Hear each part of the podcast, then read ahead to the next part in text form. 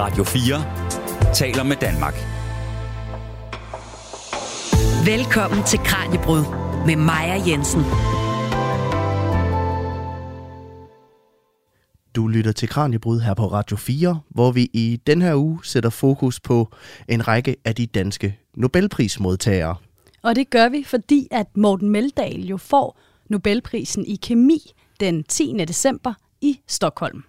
Og i løbet af ugen, der skal vi vidt omkring, kan man vist godt sige. Ja, vi starter med at øh, dykke ned i øh, Nobelprisen i medicin eller fysiologi, hvor vi ser på nogle af de danske modtagere. Og så skal vi også et smut forbi den eneste dansker, der nogensinde har vundet Nobels fredspris, nemlig Frederik Beyer. Og så skal vi også forbi en af de helt store danske forfattere, nemlig Henrik Pontoppidan, der modtog Nobelprisen i litteratur i 1917. Og selvfølgelig så skal vi også runde måske en af de største danske videnskabsmænd, nemlig Niels Bohr, der modtog Nobelprisen i 1922. Og så slutter vi ugen af med et interview med Morten Meldal. Og i løbet af ugen, så vil vi også fortælle historien om Alfred Nobel. Vores kollega Tine Brink Hansen har forberedt hele fortællingen om den svenske dynamitmager, der både skabte og gav navn til, til prisen. Velkommen til Kranjebrud. Om danske Nobelprismodtagere. Du lytter til Radio 4. Morten Meldal, velkommen i Kranjebrud. Tak. Først og fremmest, Morten, så vil jeg selvfølgelig sige stort tillykke med Nobelprisen i kemi. Og så kunne jeg godt tænke mig at spørge, hvor mange gange efterhånden er du blevet spurgt om, hvordan det føles at få en pris, som må sige at være den allerhøjeste anerkendelse for dit forskningsarbejde? Først og fremmest så mange tak. Det er jo en kæmpe oplevelse at, at få en Nobelpris, og det er en stolthed, ikke kun for mig, men for alle kollegaer og for Danmark. Og ja, jeg er blevet spurgt rigtig, rigtig mange gange. Jeg har ikke talt på dem længere. Er du ved at blive træt af det? det er, nej, det er jeg ikke, fordi det er jo en fantastisk følelse, og øh, det er også noget, som jeg er rigtig stolt af, både for mig selv og også for mine kollegaer, især Christian Tornø, som jo var phd studerende i sin tid, da vi lavede det her arbejde. Han må også være sindssygt stolt over den her pris. Så ja. Og, øh, og, og hvad prisen er, hvad I har fået, eller hvad du og øh, de to andre øh, amerikanske forskere, hvad I har fået prisen for, eller deler prisen for, det kommer vi ind på lidt senere. Men allerførst, Morten, så kunne jeg godt tænke mig at høre, hvorfor kastede du dig over kemien i sin tid? Kemi har altid, eller rettere, naturen har altid været en enorm inspirationskilde for mig, helt tilbage fra barnsben. Jeg elskede naturen og var altid ude. og kemi er ligesom forklaringen på alting. Altså, man kan enten være religiøs, eller også kan man læse kemi. uh, fordi kemi har faktisk forklaringselementer på alt, hvad der er omkring os. Det er alt, hvad der er omkring os, er kemi. Af vores øh, atmosfære, vores uh, miljø, vores uh, bygninger, vores veje, og selv vi er alle sammen kemi. Så det var en stor inspiration til at starte på at forstå øh, vores omgivelser ud fra et kemisk perspektiv. Når, øh, når, man taler, når vi taler om kemi sådan i dagligdagen, så er det tit sådan noget med nej tak til kemi, og sådan undgår du, at dit barn bliver udsat for kemi. Det er en lidt anden måde at forstå det på. Altså, er der lidt en, en mis, er, er der misforståelse omkring, hvad kemi egentlig er for noget? Ja, absolut. Kemi har skadet sig selv ved ikke at passe på vores omgivelser. Øh, men øh, kemi er samtidig er vores omgivelser. Så derfor så er det et spørgsmål om at øh, få drejet den menneskelige forståelse over i den rigtige retning i kemi. Det, kemi I kemien ligger alle løsningerne til vores miljøproblemer osv. Så øh, vi skal have fat i øh, de helt unge mennesker, og efter min mening undervise i kemi på linje med at lære at læse og skrive. Fordi øh, det er i kemien, at alle løsningerne findes. Og det er kemien, der beskriver de omgivelser, vi har. Den beskriver os selv, vores velfærd, vores medicinske behandlinger osv. Alt det der, det er kemi. Og når vi taler om kemien, så er det jo mere nærmere betegnet klikkemi, som du har øh, fået Nobelprisen for, Morten. Og når man læser om, om klikkemi, så falder man ofte over en forklaring, der involverer øh, legoklodser eller lim. Men her i Kranjebrud, der vil vi godt gå lidt mere i dybden. og, og vi er ikke bange for at blive nørdet. Så jeg kunne godt tænke mig, at vi dvæler en lille smule mere ved det, end, end den her analogi om, at klikkemi er lidt ligesom, når vi tager to Lego-klodser og klikker dem sammen. Og hvis vi skal forstå klikkemi, så skal vi allerførst forstå, hvorfor det er vigtigt at kunne sætte molekyler sammen. Hvorfor er, hvorfor er det det, Morten? Det er rigtig vigtigt for os at kunne øh, kombinere forskellige funktioner. Så hvis vi har et molekyl med en funktion her, og et andet molekyl med en anden funktion her, det kan for eksempel være en genkendelsesfunktion her, og det kan være en mulighed for at klippe i DNA herover, øh, så øh, kan vi kombinere de to ved klikkemi for første gang. Kan vi kombinere de her to ved hjælp af klikkemien. Og det kan vi gøre selv under fysiologiske betingelser, fordi klikkemi er så effektiv, at vi kan simpelthen lave det i meget, meget tynde koncentrationer, og vi kan gøre det inde i celler, og vi har fuldstændig frie hænder til at operere og lave små molekylrobotter, som kan multi, multiple ting, ligesom en robot. Og hvis vi ser før klikkemien, hvad er det så, der har gjort det svært tidligere, det her med at sætte molekyler sammen? Fordi det er jo noget, man har haft stor interesse for, også for mere end 20 år siden. Ja, og øh, det var for mere end 20 år siden, at øh, der var en epoke, hvor man kiggede netop på at lave sådan nogle kvantitative reaktioner, som kunne øh, hjælpe os til at øh, sætte biomolekyler sammen, for eksempel. Og det skete i kraft af det, der hedder kombinatorisk kemi. Så vi og mange andre ledte faktisk efter klikkemi uden helt at vide, at det var det, vi ledte efter. Men vi ledte efter det, fordi vi manglede den funktion med at kunne klikke tingene sammen let og elegant i et grønt øh, kemisk miljø, øh, vand for eksempel. Og så får vi de her multifunktionelle molekyler, som vi så kan bruge øh, til for eksempel nye øh, lægemidler eller at finde nye biokemiske øh, funktioner i cellerne osv. Ja. Og hvis jeg har forstået det rigtigt, Morten, så det, der især har været udfordringen før klikkemien, det var, at når man sætter to øh, molekyler sammen, så kan vi ikke helt, så er det meget svært at kontrollere, hvad der går ind og reagerer med hvad, og det er det, der potentielt kan, kan gøre det farligt. Præcis, så vi har et øh, super funktionelt molekyle her, som har alle mulige øh, polære funktionelle grupper, som gør det kompatibelt med det vandige, vandige miljø. Og så har vi en anden her, der er lige så fuld af funktionelle grupper. Og så på grund af klikkemien er fuldstændig ortogonal med de her to systemer, altså at det er kompatibelt med det, at der ikke sker nogen kemiske reaktioner mellem klikkomponenterne og resten af molekylet, så kan vi selektivt koble dem sammen, så der kun sker den ene reaktion, som er klikreaktionen, og ikke spor andet. Alle de gamle reaktioner, de vil lave alt mulig ravage med de her molekyler, så derfor så kunne man ikke gøre det før. Så det vi kan med klikreaktionerne, det er faktisk helt nyt. Du lytter til Kranjebrud på Radio 4. Som du nævnte lige før, så var det jo noget, som du begyndte at lægge mærke til her for 20 år siden sammen med din Ph.D.-studerende, at der var altså et eller andet mærkeligt her. Vil du ikke tage os lige med tilbage? Hvordan er det, I finder ud af, at der er altså noget her, som skal udforskes, og som måske kunne simplificere den her lidt tidligere, utrolig usikre proces med at skabe og sammensætte ja. molekyler? Altså som jeg sagde, så øh, havde vi, vi havde faktisk fået et øh, relativt stort øh, funding Øh, fra Danmarks øh, Grundforskningsfond til netop at finde sådan nogle reaktioner faktisk. Øh, fordi det hed Solid Phase Organic Combinatorial Chemistry Center, og det var et center, hvor vi prøvede at tage de organisk-kemiske reaktioner og undersøge dem en for en for at se, om de kunne gøres kompatible med øh, den måde, man laver peptider og DNA og sådan noget på. Og organisk kemi, Morten, vil du ikke lige hurtigt forklare, hvad er det for noget? Jamen, organisk kemi, det er en måde at, og, det er en måde at sammensætte atomer øh, til byggeklodser, som man igen bygger sammen til større og større molekyler, så vi kan lave molekyler af biologisk interesse for eksempel, eller øh, af materialemæssig interesse. Altså meget stærke materialer for eksempel er noget, man kan lave ved hjælp af organisk kemi. Øh, man kan lave øh, Øh, overfladebehandlinger, malinger af organisk kemi. Alt, alt hvad vi har omkring os næsten er, har en komponent af organisk kemi.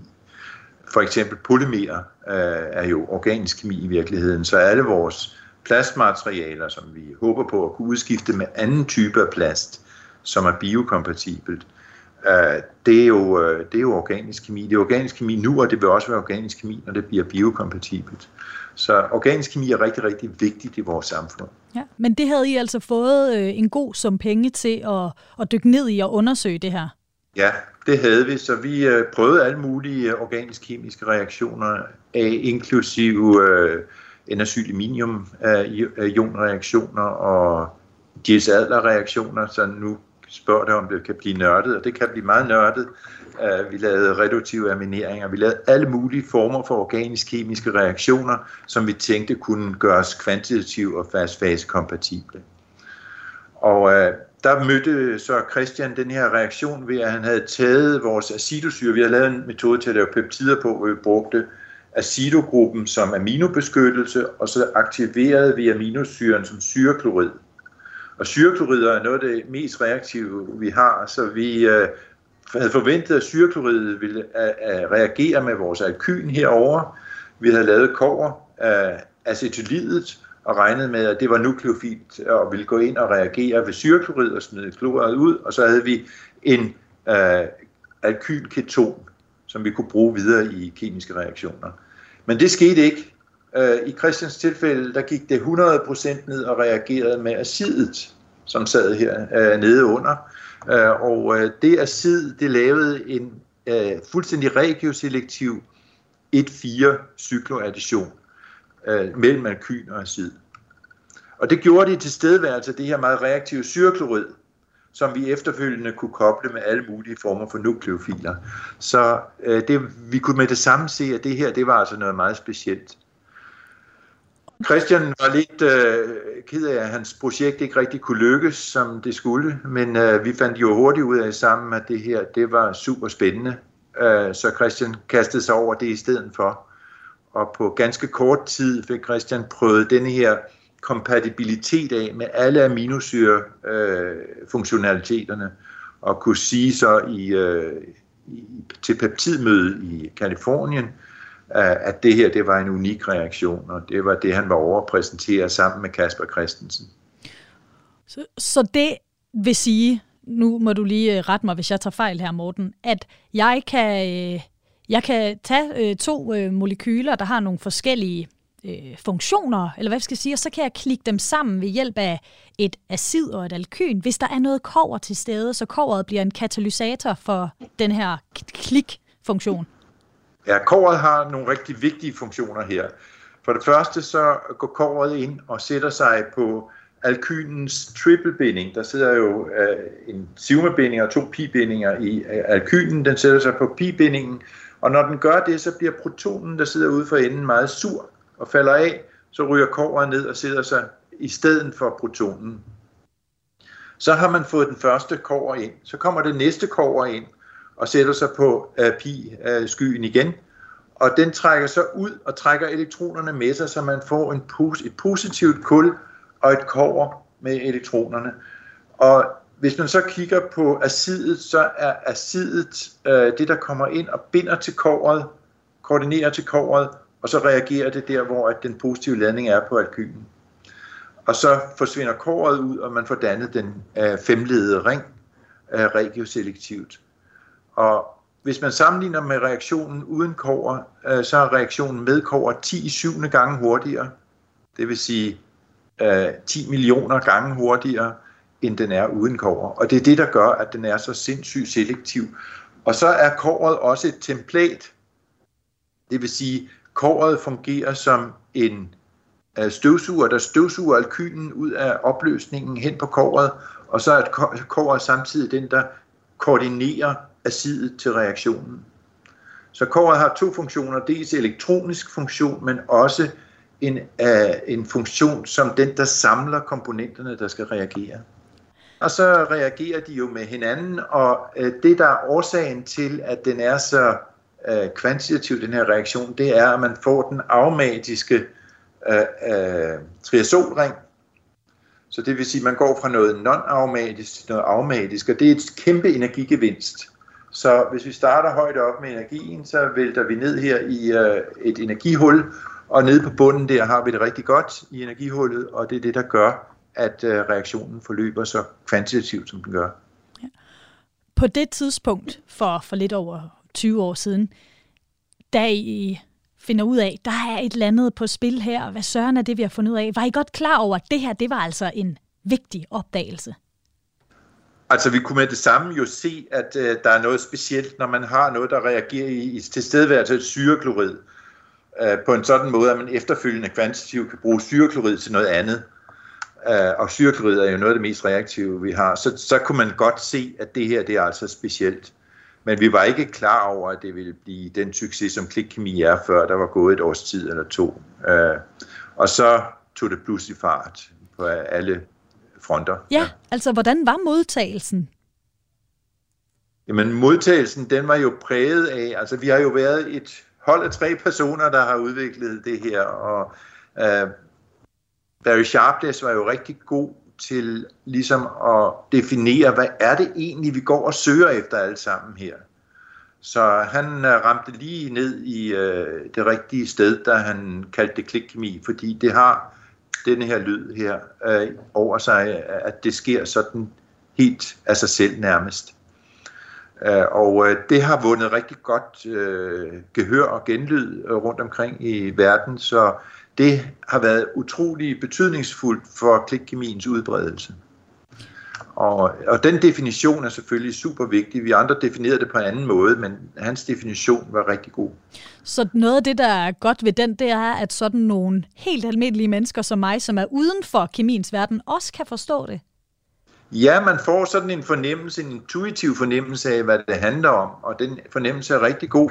Hvis vi lige tager, jeg har sådan en, uh, en Pac-Man her, uh, sådan en Pac-Man og et spøgelse her, her er Pac-Manen, og her er spøgelset, og øh, de kan ikke rigtig noget være for sig, men de bliver rigtig gode, hvis de går sammen, for den her, den kan noget inde i en celle, og den her kan finde cellen og gå ind i den. Og hver for sig, der kan de ikke rigtig noget, men øh, den her, den kan komme ind i cellen og, og lave en operation, hvis de klikker sammen. Sådan der. Klik. Det var, Så noget... det, var en del af, det var en del af mit øh, foredrag til Kulturnatten. Ja, Ja, men fantastisk undervisningsmateriale, Morten. Ja. men det bliver så øh, modtaget, og I finder ud af, at det er, det er altså en ret vild øh, opdagelse, I har lavet her. Hvad er det så? Du har været lidt inde på det, men hvad er det blevet brugt til, og, og hvor er det blevet brugt? Det bliver brugt i hele verden. Der er ikke nogen kemikere, tror jeg, i verden, som ikke på et eller andet tidspunkt øh, bruger klikkemi. Øh, det er simpelthen fordi, det er et værktøj, som vi ikke har før, og som gør, at vi kan ting, vi aldrig har kunnet før. Og det drejer sig om polymerkemi, materialekemi, overfladekemi, nanokemi, medicinalkemi. Du kan, du kan simpelthen ikke nævne et område, hvor det ikke har haft en gennem, øh, gennemgribende betydning for udviklingen af det område. Og der er en masse øh, medicamenter også på vej igennem systemet, som øh, er kliniske afprøvninger øh, til anvendelse, øh, som er baseret på klikkemi. Så der er ikke, øh, det er ikke kun materialer for eksempel, det er hele, hele området, hele vejen rundt. Ja. Øh, du nævnte ham også før, men Barry Sharpless, det var jo ham, der opdagede det her samtidig med dig, kan man sige. Og sidenhen så har Carolyn øh, Betossi forsket videre i det, og også en af Nobelprismodtagerne. Hvad er det, hun har bygget ovenpå eller bidraget med ja, inden for den her ja, forskning? Vi har simpelthen taget tre forskellige områder af klikkemien øh, som vores område. Så Barry øh, har mest beskæftiget sig med det reaktionskemiske. Hvad er det, der sker? Hvordan laver vi det? Hvad bruger vi det til i organisk kemi, sådan på, på almindelig organisk kemivis? Øh, og, og, og, og hvordan katalyserer vi reaktionerne osv.? Hvordan kan vi forbedre katalysen med kover? Alle de der ting har han arbejdet meget på. Øh, vi har arbejdet meget på også katalysen og hvordan vi, det fungerer, men, men mest af alt på, hvordan kan vi bruge det i sammenhæng med biomakromolekyler, proteiner, peptider osv. Hvordan kan vi strukturelt øh, fastholde struktur af vores molekyler ved hjælp af klik? Øh, så vi laver sådan to øh, dele her, og dem kan vi klikke sammen, så vi fastholder en bestemt biologisk aktiv struktur. Øh, og så kan man sige, så har øh, Carolyn gået et skridt videre og sagt, hvordan kan vi få det her til at virke inde i celler? Og der har hun måtte skaffe sig af med kåret, kåret som jo var utrolig vigtig i vores øh, kemi, og som gør, at på grund af den her katalyse, hvor kover så altså går væk igen, at man kan bruge den til alt muligt, så der er ikke nogen triazol, man ikke kan lave ved hjælp af kover klikkemi. Mens at øh, med Caroline, der har du en meget større molekylær struktur, som forbliver i det målmolekyl, du laver. Men det betyder ikke noget i biologisk sammenhæng. Der kan man sagtens acceptere en stor ting, som man inkorporerer.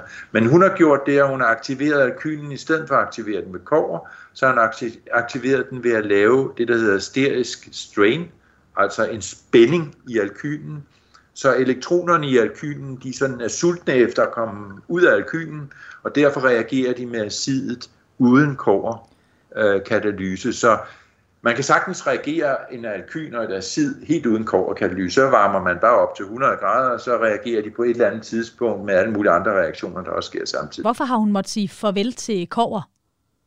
Jamen, kover 1 er ikke et øh, godt øh, molekyle eller atom i øh, sammenhæng med biologi, og det er det blandt andet ikke, fordi øh, det laver det, der hedder øh, reaktive oxygenspecier, når det reduceres eller oxideres fra kår 1 til kår 2 og tilbage igen.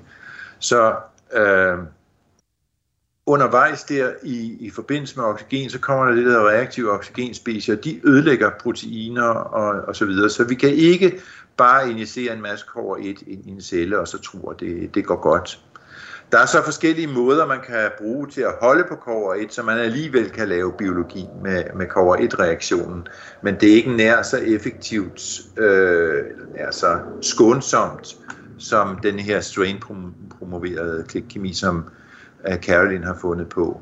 Til gengæld er Carolines øh, kemi ikke nær så selektiv, som øh, koverkemien er. Altså der er give and take ved alle metoder.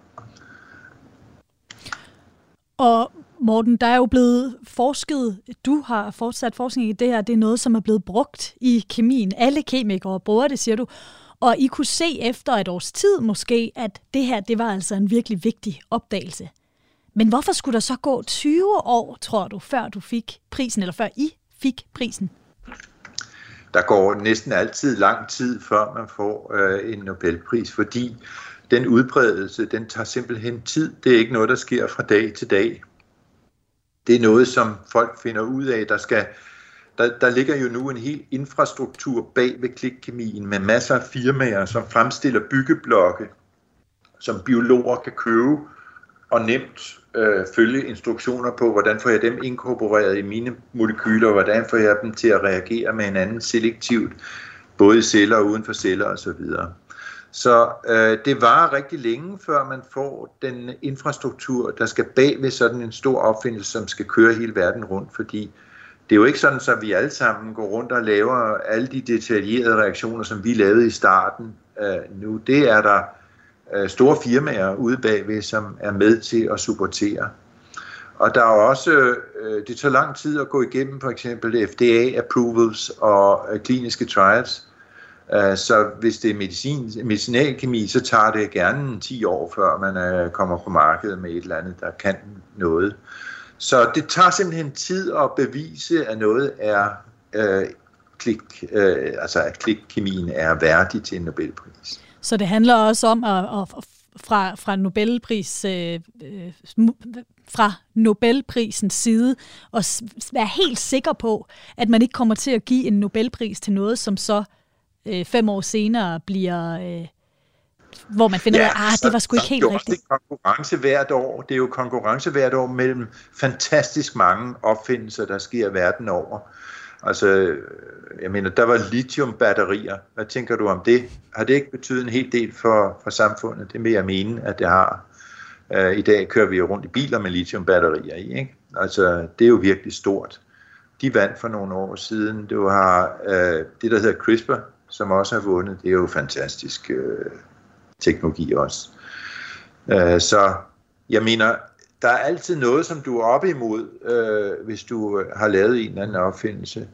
Og det vigtigste af det hele er i virkeligheden, at du ikke bør forvente at få en Nobelpris. Altså hvis du skal lave rigtig god forskning, så skal du ikke gøre det ud for en ambition.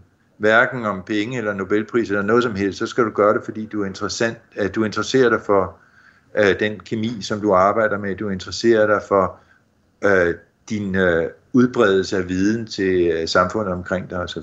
Det er det, der er det vigtige. Og med det, Morten, så synes jeg, at vi skal prøve at kigge lidt på, hvad det er, du så forsker i i dag. Øh, fordi det er jo trods alt 20 år siden, du lavede den her opdagelse, men du har jo arbejdet videre som forsker siden, så øh, det skal vi altså tale lidt mere om nu. Du lytter til Radio 4. Og det er øh, Kranjebrud, vi er i gang med Radio 4's videnskabsprogram, som i dag sender sidste afsnit af vores serie om danske Nobelprismodtagere. Og vi er nået til Nobelprisen i kemi, som Morten Meldal vandt i år sammen med Carolyn Bertossi og Barry Sharpless. Morten, nu har vi talt rigtig meget om klik klikkemi, og du har også fortalt utrolig meget om klikkemi, siden det kom frem, at du var vinder af, af Nobelprisen i, øh, i oktober måned. Men som vi har talt om før, så er det jo, det er jo 20 år siden, du gjorde den opdagelse. Hvad forsker du i i dag? Vi bruger sådan set stadigvæk klikkemi i vores daglige arbejde. Øh, det er ikke noget, som man sådan lige lægger på hylden, fordi det er rigtig, øh, hvad hedder det, interessant at kunne bruge det. Og som jeg sagde før, så øh, arbejder vi med klikkemi for at holde fast i øh, strukturer, for at fastholde biologisk eller kemisk aktive strukturer. Og en af de ting, vi arbejder på, det er i øjeblikket, det projekt, vi arbejder på i øjeblikket, det er at lave øh, kunstige enzymer, øh, det vil sige øh, molekyler, der udviser aktiviteter, der er ligesom de biologisk aktive enzymer, som vi jo kender alle sammen fra ja, vaskepulver til øh, de enzymer, der holder øh, cellerne øh, du ved, sunde og så videre. Ja. Øh, så vi har enzymer alle vegne, øh, og det er de værktøjer, øh, som naturen bruger til at klippe og klistre ting øh, i kroppen. Så vi kunne godt tænke os at lave øh, kunstige enzymer, som vi kan styre aktiviteten af. Hvad er det, de klipper og klister i, og hvad, hvor kan vi bruge dem henne? Og så kan vi måske oven i købet lave øh, terapeutiske enzymer, som ligesom er et opgør med den måde, man indtil videre har lavet lægemidler på. Lægemidler laves i øh, meget store mængder som øh, inhibitor af, altså vi har en biologisk interaktion mellem to molekyler, og så laver vi et stof, der går ind imellem de to molekyler og forhindrer den her interaktion. For at den kan, skal kunne det, så skal vi bruge meget store mængder af stof, som flyder rundt ud i omgivelserne. Det vil sige, øh, når vi tager en pille, så tager vi i virkeligheden langt mere, øh, langt flere molekyler end dem, der er nødvendige til at gå ind imellem øh, de to proteiner, og de ligger bare og flyder rundt og laver alle mulige skader. Hvis vi nu tog et enzym, som helt selektivt kunne gå ind og klippe det ene af molekylerne, hvis det nu var et patogen, en virusprotein øh, for eksempel, kunne klippe det i stykker, Øh, og så kunne det klippe et andet virusprotein, og et tredje virusprotein, og et fjerde virusprotein osv. i stykker. Så vil et enkelt lægemiddelmolekyl kunne klare rigtig mange opgaver, sammenlignet med hvis det var den gammeldags type af, af medicament. Så det kunne vi rigtig godt tænke os, at de her kunstige enzymer kunne bruges til. Og så har vi udviklet øh, en metode, hvor vi kan komme væk fra de meget store enzymmolekyler, som naturen bruger, ned til små molekyler, som vi kan syntetisere. Øh, og til det bruger vi blandt andet klikkemien for at styre den her struktur af de mindre molekyler, sørge for, at der er funktionelle grupper, der kan lave de arbejde, som øh, enzymerne skal lave, og så øh, syntetiserer vi det og prøver det af i store biblioteker af substrater. Altså, hvad kan det, hvad kan det gøre, det her enzym? Undersøger det. Ja. Det her med at, at udvikle nogle kunstige enzymer, Morten, som man for eksempel kan øh, bruge, ved, ved, hvis, man er blevet, hvis man har fået en virus, hvis man er blevet syg. Er det noget, som man tænker vil kunne, øh, kunne, kunne sænke eller mindske bivirkninger ved medicin for eksempel? Ja, det er jo præcis det, der er tanken. Øh, dels det, og så at man øh, simpelthen indtager langt mindre stofmængde, når man bliver behandlet mod en sygdom. Så man ikke, øh, så jeg for nylig var jeg på en antibiotikakur, hvor jeg regnede ud, at jeg næsten spiste 300 gram antibiotika i løbet af kuren. Det er jo temmelig meget af sådan et mærkeligt fremmed stof, som slår alt ihjel, man spiser der, ikke? Men det vil sige, at det er faktisk kun en lille bitte, en lille bitte del, der er nødvendig for at slå virus ned. Alt det andet, det er bare noget, der så er i vores krop. Ja. Og det, det vil sige, går ind i celler og gør alle mulige ting. Ikke? Så hvis vi kan undgå den større, større mængde, og lave mere selektive behandlinger ved hjælp af noget, som kan gentage behandlingsprocessen mange gange. Når den først har inaktiveret et virusprotein, så virker det virusprotein ikke længere. Uh, det vil være rigtig godt. Ja. Men det er, det er ikke noget, jeg kan sige uh, vil kunne lykkes, men det er det, vi arbejder hen imod. Det er det, I undersøger. Morten, du bruger selvfølgelig stadig klikkemi i din forskning, men er der noget, du drømmer om at kaste over i, i fremtiden, forskningsmæssigt? Det kan du tro, men det kan jeg desværre ikke fortælle dig om. Okay, Så det, det er måske bare- fordi, du allerede Jeg har- lidt er i gang. Jamen, ja, ja, det er det, og jeg har ikke fortalt nogen som helst om det. Det lyder så sørme spændende. Ja, det er meget spændende, øh, men øh, det, det kommer senere. Hvor, hvor, hvor lange fremtidsudsigter er der på, at, øh, at man kan Ja, løfte nu er det sløret jo for blevet sådan lidt noget? længere, nu er det jo blevet lidt længere, at jeg har fået den her Nobelpris. Men, øh, men det er rigtig spændende. Okay, nå, men det kan vi jo glæde os til at, øh, at høre om i fremtiden. Så nu må vi se, hvor længe der går, når man lige pludselig øh, bliver hævet i, øh, hævet i fra alle sider af medierne og skal til Stockholm og modtage øh, Nobelpris og alt muligt. Men øh, Morten, der er i hvert fald spændende øh, projekter, du arbejder på, både nu og også nogle hemmelige, men ikke sikkert lige så spændende projekter, der venter i fremtiden. Men i slutningen af oktober, der var du jo på øh, Københavns Rådhus og blev hyldet. Du fik rådhuspandekager, som øh, folk, der har lavet en stor præstation, de gør. Det er tit sportsudøvere, men den her gang er det altså en Nobelprismodtager, og sådan en har vi jo heller ikke haft i 25 år her i Danmark. Men i den forbindelse, der holdt du jo en tale, hvor du blandt andet talte om vigtigheden af, af grundforskning og vigtigheden af forskningsfrihed. Hvorfor var det lige det, der, at du prioriterede at, at fortælle om i din tale, blandt andet? Altså, vi har jo haft en tradition for, at forskning er baseret på ansøgninger, som indsendes i et væk øh, til øh, de forskellige funding øh, agencies. Og jeg vil sige, dansk øh, forskning er jo meget høj grad øh, finansieret af private fonde, og de private fonde har faktisk øh, formået at forbedre deres fundingssystem ret dramatisk over de senere år. Øh, startende med Grundforskningsfondet, som vi jo fik, som bad os simpelthen om at lave 30% nyt hver gang vi havde en rapportering til dem, hvis, hvis der ikke var noget nyt at høre, når de kom, som de ikke havde hørt om før, så var de ikke særlig glade. Så øh, derfor så var det meningen, at vi faktisk skulle øh, kunne skifte spor, som vi jo også gjorde, øh, da Øh, Christian fandt, øh, at der skete noget i hans reaktion, og vi tog det op. Øh, det var jo et sporskifte, hvor vi ikke ligesom opfyldte det, vi oprindeligt havde tænkt os at opfylde. Og derfor så mener jeg, at det er meget, meget vigtigt, at man har mulighed for at forfølge de her tilfældige observationer, man laver i sin forskning inde i laboratoriet. Alle nytænkninger kommer på grund af en eller anden sjov observation. For hvis det ikke havde været en sjov observation, som man ikke havde tænkt sig skulle komme, så ville det heller ikke være nytænkning. Så ville det ikke være noget nyt i det. Øh, så derfor så tænker jeg, at øh, ny forskning, det kan ikke rigtig ske øh, bag et skrivebord med fem års horisont, som det har været gjort tidligere i ansøgnings, den måde, man har ansøgt på. Så jeg tænker, at i stedet for, så kunne man måske give forskningsmidler med en vurdering, der går bagud i tid. Altså, hvad har du lavet de seneste tre år? Øh, hvordan det blev modtaget? Hvor har du publiceret henne? Hvor mange var du med til det arbejde? Øh, hvor mange penge skal du så have øh, for at lave det næste trin i din forskning? Og så lad være med at spørge forskeren øh, om, om de vil nu vil lave noget bestemt, som man selv har defineret, men i stedet for at lade forskeren selv bestemme, hvad det er, der skal forskes i. For det er simpelthen den person, der er bedst til at se, hvad der er vigtigt inden for det felt, den arbejder i. Kan man nærmest sige, at din oplev- opdagelse af klikkemi var afhængig af din frihed som forsker på det tidspunkt, og at I kunne skifte spor, som du siger?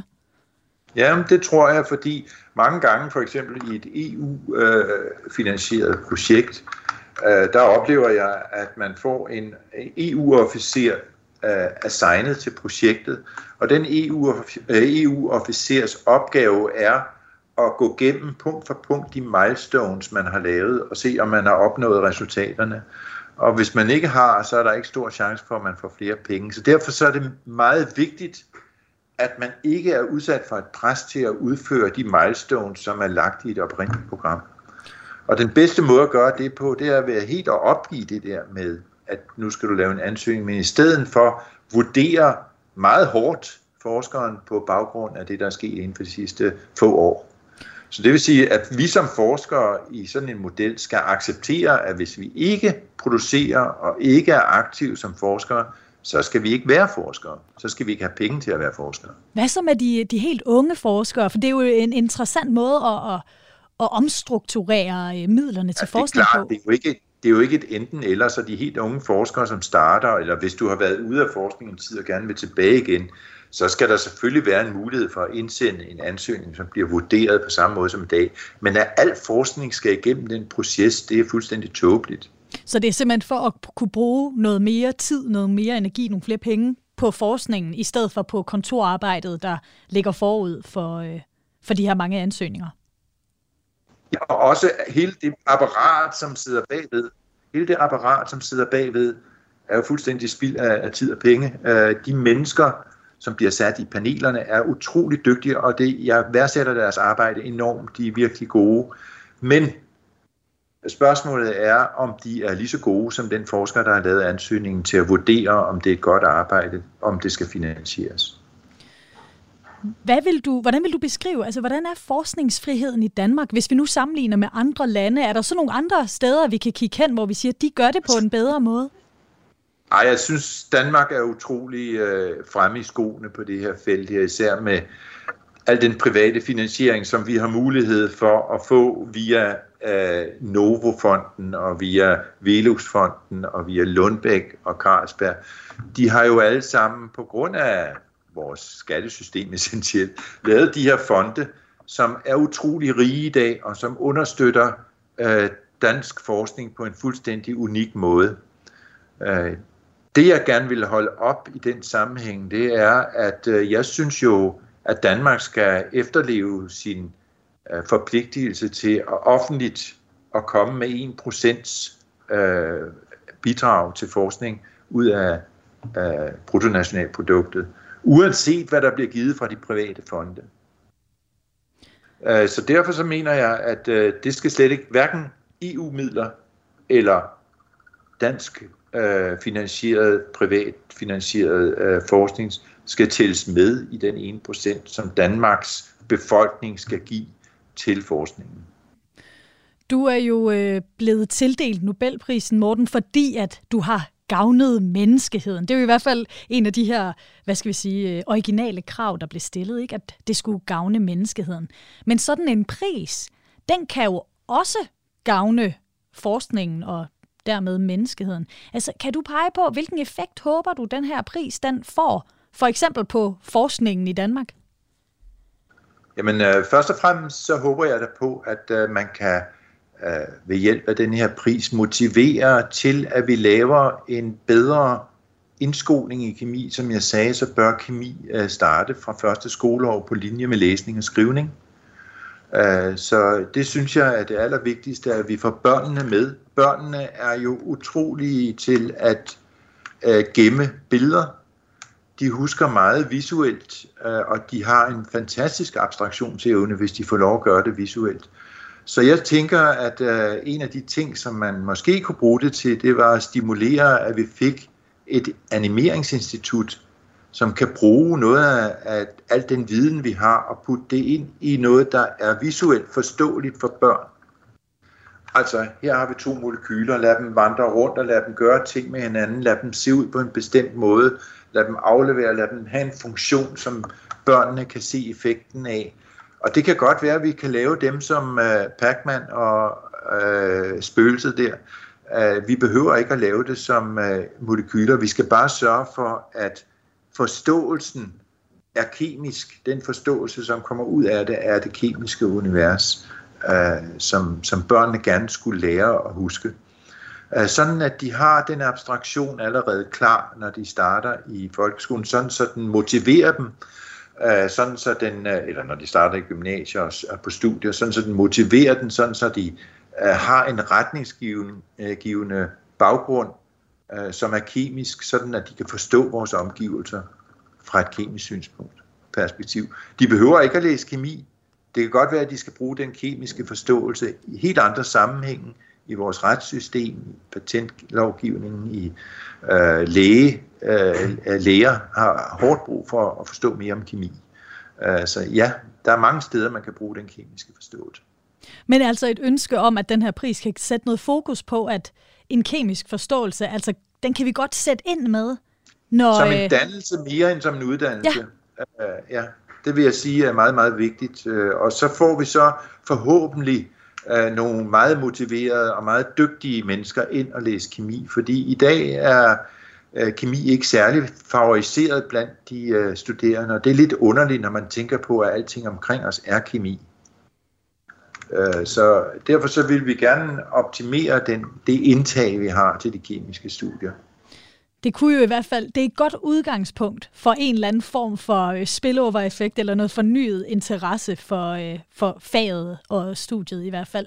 Men Morten, endnu en gang øh, stor tillykke med prisen. God fornøjelse ved prismodtagelsen i Stockholm, og tusind tak, fordi du havde lyst til at være min gæst i Kranjebrød i dag. Ja, men super, det har været hyggeligt at snakke med dig, Maja. Radio 4 taler med Danmark. Og det var altså Morten Meldal, professor på Institut for Kemi på Københavns Universitet, og en af modtagerne af dette års Nobelpris i kemi, sammen med de amerikanske kemikere Barry Sharpless og Carolyn Betossi for klikkemi.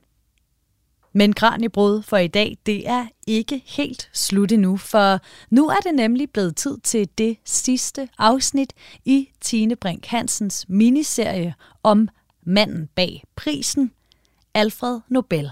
I denne uges Kranjebrød taler vi om de tidligere vindere af de fem Nobelpriser. Men for at forstå, hvordan Nobelpriserne overhovedet blev til, må vi dykke ned i historien om svenskeren Alfred Nobels fantastiske liv en mand, hvis liv har budt på lidt af hvert, må man sige. Og en mand, som vi i dag primært husker som stifteren af Nobelpriserne. Og netop Alfred Nobels eftermæle af, hvad vi skal tale om i dagens afsnit, som også er vores sidste afsnit i serien om Alfred Nobel.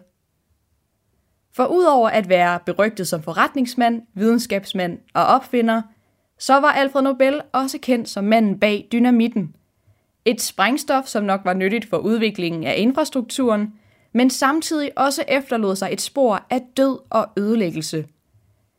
Nobel så dog ikke sig selv som en tilhænger af krig, men argumenterede ved flere lejligheder, at en oprustning af våben ville føre til, at ingen lande til sidst ville ture gå i krig med hinanden, for det ville føre til alles udslettelse. Dog er der noget, som tyder på, at Nobel måske i sine sidste leveår har fået en dårlig smag i munden, hvorfor han i sit testamente valgte, at der skulle oprettes en fredspris. Og hvorfor Nobel begyndte at tænke så meget over sit eftermæle, det kan vi måske finde svaret på i historien om broren Ludvig Nobels død. I 1888 dør Ludvig, hvor en fransk avis efter sine ved en fejl tror, at det er Alfred, som er død. Avisen offentliggør en nekrolog med titlen Dødens købmand er død. I nekrologen står blandt andet, Dr. Alfred Nobel som blev rig ved at finde måder at dræbe flere mennesker hurtigere end nogensinde før, døde i går. Historikere har dog stadig ikke formået at finde den originale artikel, så historien er nærmest blevet en myte i dag. Ikke desto mindre er der altså noget, som tyder på, at Alfred Nobel tager et kig indad og beslutter sig for at sætte et positivt aftryk i verden, også efter sin død. Og her kommer Nobelpriserne ind i billedet. For nok var der kritikere af priserne, som mente, at priskategorierne var upræcise. Andre hævdede, at de udvalg, som skulle indstille kandidaterne, var inkompetente. Og endelig mente nogle, at sådanne priser slet ikke burde oprettes, når de var afhængige af indtægterne fra en forretningsmand, som havde tjent sine penge på død og ødelæggelse. Men langt de fleste var dog positive omkring priserne. På den måde lykkedes det for Nobel at ændre en stor del af verdens opfattelse af ham – han gik fra at være dynamitkongen og dødens købmand til at blive husket som en respekteret opfinder og fredens mand, der arbejdede for samfundets fortsatte udvikling.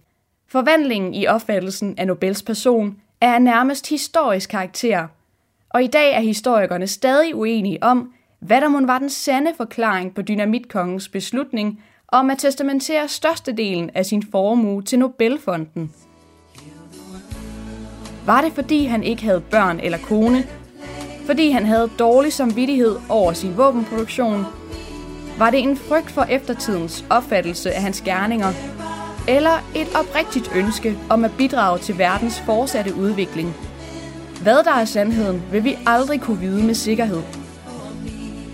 Og det var Tine Brink Hansen, der altså fortalte den sidste del af historien om Alfred Nobel, der stod bag og lagde navn til den mest prestigefyldte videnskabspris. Du lytter til Kranjebrud på Radio 4. Og nu har jeg fået min medvært, Peter Løde, i studiet. Velkommen, Peter. Tusind tak. Peter, nu har vi jo brugt hele ugen på at stille skarpt på de danske, eller nogle af de danske Nobelprismodtagere. Og jeg kunne godt tænke mig at høre, hvad du synes er det mest spændende eller overraskende, du stødt på den her uge. Jeg har både lavet et program om Henrik Pontoppidan, som jeg synes var lidt af en øjenåbner. Det, øh, som jeg nævner i programmet, det er en, jeg har stiftet bekendtskab med i, i gymnasiet. Måske fået et lidt et hadeforhold til.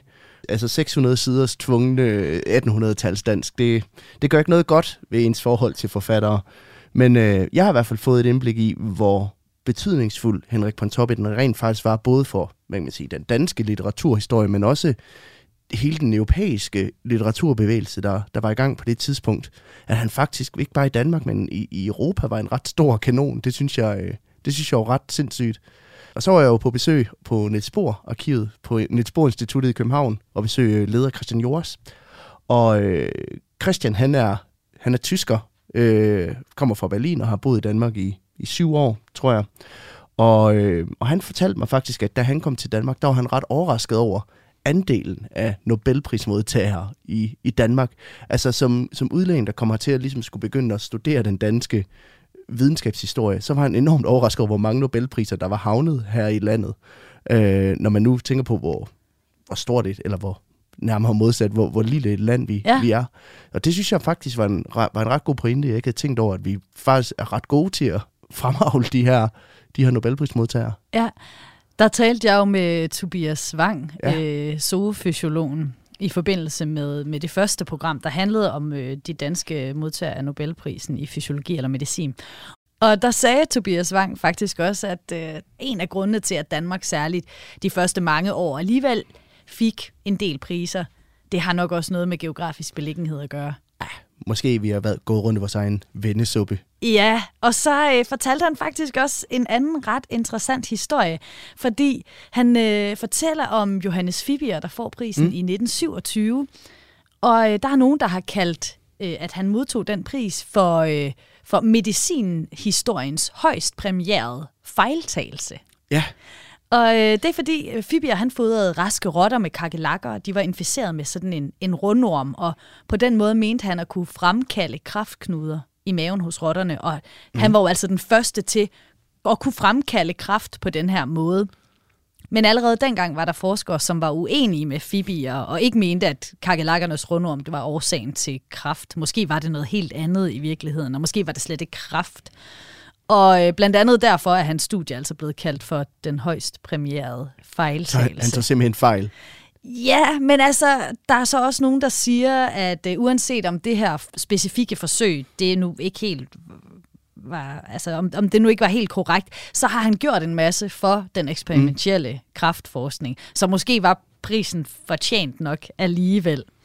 Men noget, der overraskede mig allermest, det var uh, Frederik Beyer. Ja, som vandt den, øh, fredsprisen. Ja, for jeg havde aldrig hørt om ham før. Havde, havde du Nej, hørt om jeg, ham jeg, før? Jeg aner ikke, hvem... Altså, ikke ud over øh, det, det, det fremragende program, du har, du har fået, fået lavet om ham. Ja.